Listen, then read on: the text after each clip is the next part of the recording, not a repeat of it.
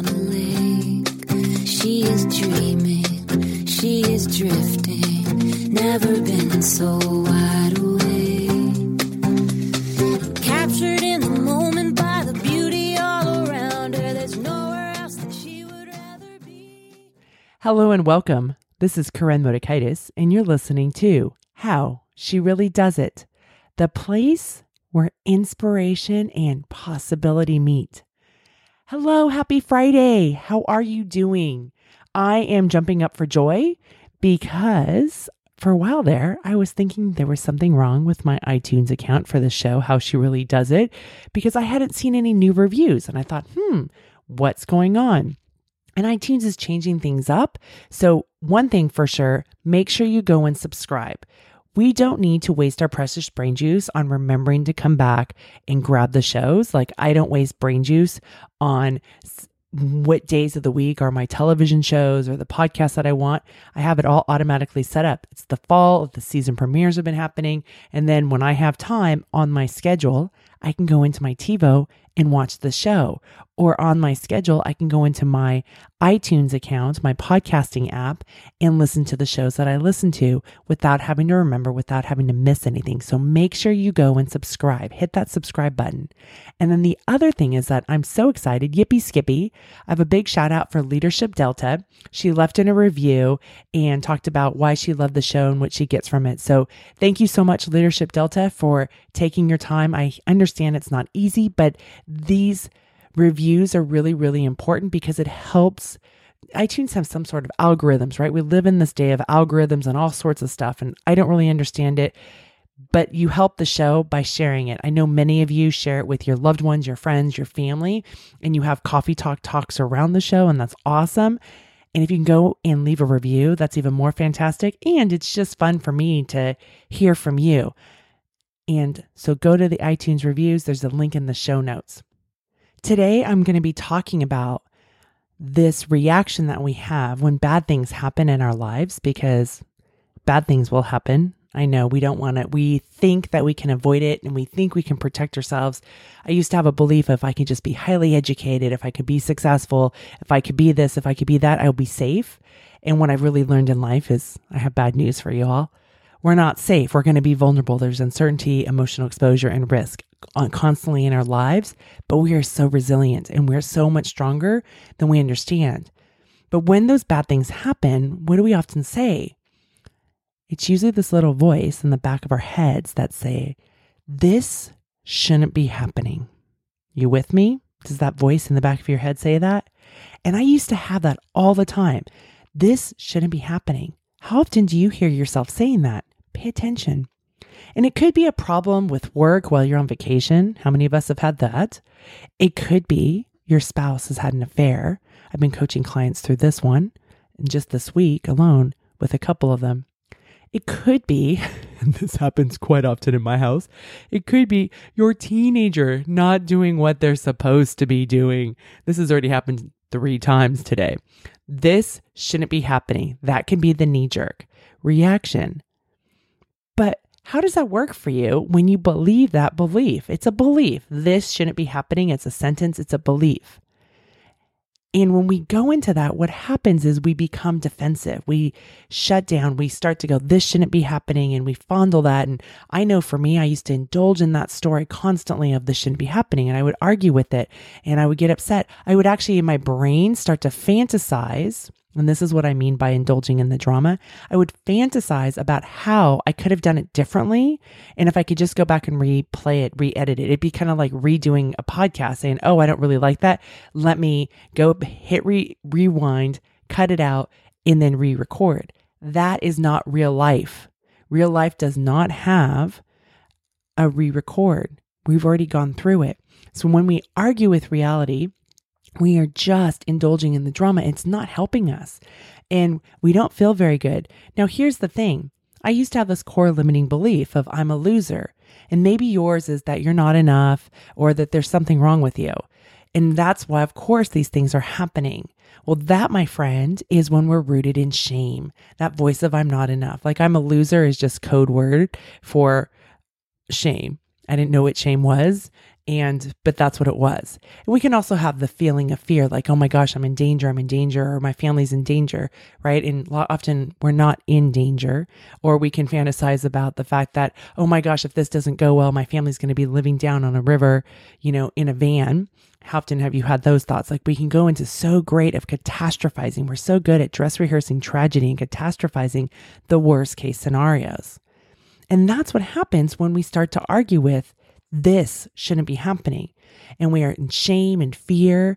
And then we just defend ourselves and we're armoring up. Maybe you're hiding away. Maybe your defense is to just get small and to go hide away. Maybe it's to numb. For me, it was three bowls of ice cream. For some people, it's drinking alcohol. For some people, it's getting engaged in work and running away from this problem. But it doesn't help us solve the problem. It is just an obstacle. Whatever is happening is an obstacle, right? It doesn't mean that, oh, I'm going to accept the fact that my spouse had an affair and that's okay. That's not what I'm saying. The fact is, if your spouse had an affair, one is you want to feel all the feelings that you're feeling. You're going to feel shame, anger, frustration, sadness, betrayal. There's going to be so many feelings and you feel it and you're I know you're sitting here saying, "Koren, none of this sounds good. This is horrible. I don't want to feel these feelings. I want to p- protect myself. I want to live in an ivory tower. I want to be safe. I understand that I am here with you." But the thing I've learned in my life and as a coach and working with all my clients is that when we can feel our emotions, we can actually move through them instead of trying to outrun them because I don't care what continent you've gone to. Wherever you go, there you are, and those unprocessed feelings. And the problem with those unprocessed feelings is that they will fester and grow, and then they become really difficult and painful and can create a lot of problems. And that's where we see people sabotaging themselves or their relationships or so on and being really destructive. So we don't want to go to that end. Instead, what we want to do is feel the feelings, feel where it feels in your body, I understand. And these are just bad feelings. And the more that you can become comfortable with the uncomfortable, you become what I call resilient. And that is the ability to fall down and get back up. And I know we don't want that, right? We can sit here and talk about Carol Dweck's growth mindset and say, isn't that fantastic? And yes, that's the way to live and that's the way to practice. And growth mindset's about falling down, getting back up. We love Brene Brown's Rising Strong, where you fall down and you get back up but we don't actually like to live it and practice it. That's the irony in all of this. But if you do and you fall down and you learn to get back up, what happens is that you will become so much stronger than you ever thought. And you will realize that these are all learning opportunities. And I get it. There are days that none of us need any more learning opportunities. I get it, right? Some days it can feel like, wow, this is just a lot that keeps coming and coming and coming. And then we have that other thought of, when am I going to get a break? right? Which isn't helpful either. So instead, we want to be able to fall down and get back up. And the way to do that is by feeling your feelings, unpacking the stories and the belief that this situation triggers within you. So for me, when my teenagers don't do what I've asked them to do or what they've agreed to do, it's so easy for me to lose my own back and say, Oh, I'm a bad mom. Or for my clients whose spouses have had an affair, it's so easy for them to say, Oh, see, I wasn't pretty enough. I wasn't smart enough. I wasn't a good enough provider. Whatever it may have been, it's that whole enough thing. And unpack these stories and, and really seeing like, is there really truth to that? Is there truth? The other thing is that as you fall down and you, you're working on getting back up, it gives you the opportunity to reach out for support. And I know it's really, really hard to ask for help and it's scary. It's really what it is. It's vulnerable because what if somebody says no? What if they laugh at your situation saying, seriously, you think that is hard? What about this? This is way harder, which isn't empathetic and not helpful. And maybe what you need to do instead is go find somebody else to be in your support seats, right? But eventually you're going to be able to move through it. And after you move through it, then you can figure out what it is you want. Like in the scenario of the affair, do you want to be in this marriage? Are you willing to overcome this tremendous obstacle, this betrayal, and move through it and build something new? Are you willing to forgive? Or are you needing to end things and move on? But until you do the processing of the feelings, of all the stories, getting support from people who've earned the right to hear your story, you can't move through it. And when we argue with reality and we say this shouldn't be happening, that's what's happening. We're shutting it down. We're pushing it down instead of actually going through the process of moving through it, of evolving through the situation. And that's why it becomes destructive. That's why what we resist continues to persist. So, this idea of this shouldn't be happening really gets in our way. And one of the things that I had to do was that was my knee jerk response whenever something bad happened. It could be a work situation and, you know, this shouldn't be happening. Because the, the other part of the voice was if you're a better person, if you're really good, Koren, if you're really smart, you wouldn't have these problems, right? These problems are because you're such a loser. Those are the mean voices in the back of my head all that did was indulge in the drama and allow the critic to come out and beat the crap out of myself and for me not to feel good and then to go and numb and hide away. And it could be with Netflix, it could be the three bowls of ice cream, whatever the vice may be. And then it could also be approval horning, like, let me show you and let me just work extra hard to overcome this. None of it is helpful. Instead, it's about feeling the feelings and changing the story. So instead of this shouldn't be happening, of course this is happening. That is like one of my new favorite lines. You are free to steal it and play with it and go use it yourself. Of course this is happening. Of course I'm on vacation and my employees are creating problems. Like, of course that is happening. Now, with that being said, what am I going to do about it? What are the things that I can do? I could fly home. I could have the person that's in charge make sure that things get more contained. I can deal with it when I get back. There's many different options, but I'm now coming from a place of being empowered. I'm coming from a place of my own power versus not power over somebody where it's like I'm going to dominate, but where I can go in and I can tap into the best of me, my resourceful self, and figure things out. Byron Katie has this great quote that I use all the time with clients, and she says, When you argue with reality, you lose but only 100% of the time. Let's stop arguing with reality. Let's stop telling ourselves the self defeating thought. It seems so innocent, like, oh, really, poor thing. This shouldn't be happening. But it's a really toxic belief, and that voice can be destructive for us. So instead of saying this shouldn't be happening, of course this is happening. And go ahead and process all the feelings. Don't try to go into fixing it right away unless it's like, a fire that's happening, then yes, you need to get out of the building, right? If there's immediate danger. But go ahead and process. Understand the time frame that you have to be able to make a decision and give yourself that space. Feel the feelings. Remember, grief is a process to go through. And so, like in the case of a spouse having an affair or somebody getting sick in your family or your loved ones, there's a grief that you're going to go through and give yourself that time to process it and really unpack all those stories in your head because our feelings come from our thoughts, from the things that we tell ourselves, from the things that we believe, and we often don't even question it. But my promise to you is that when you stop arguing and stop believing that this shouldn't be happening, you can then begin to process you're moving through the situation and you will get to the other side. I'm not saying you may get to the other side. You will get to the other side. And I understand. I know this seems hard and scary and even possible. And you're like, hell no, Koren. I am not going to feel those horrible feelings. I want to be happy. I want to be happy, happy, joy, joy. I get that. I'm there with you. The problem is, is that if you don't feel the bad feelings, you cannot feel the good feelings and you numb yourself. And that, my friend, is not something you want. We want to feel all the feelings. It's like all the colors of a rainbow or all the colors of, a, of ribbons for, you know, athletics. We want to feel it all. We just don't want to get stuck. And what happens is that when we try to outrun it, we wind up starting to live in the swampland of shame.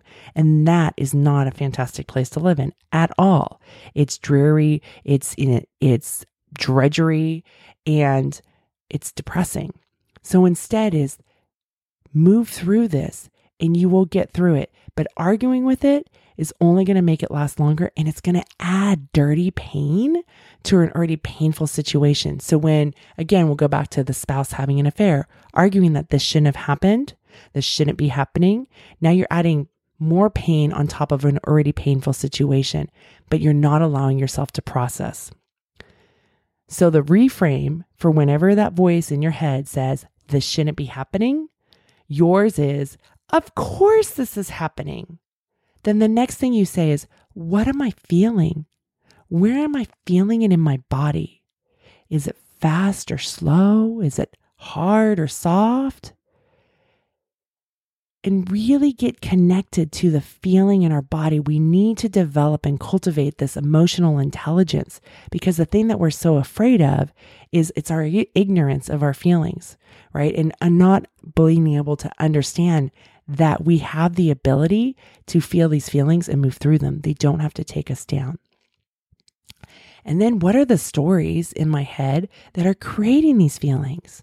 And unpack that and really look at is it true? And when we get stuck, that's when it's so important to reach out. And here's the thing that's very important to reach out to somebody who's earned the right to hear your story, who has the ability to hold the space for you, who has the ability to be compassionate and not have judgment, who has the ability to be vulnerable.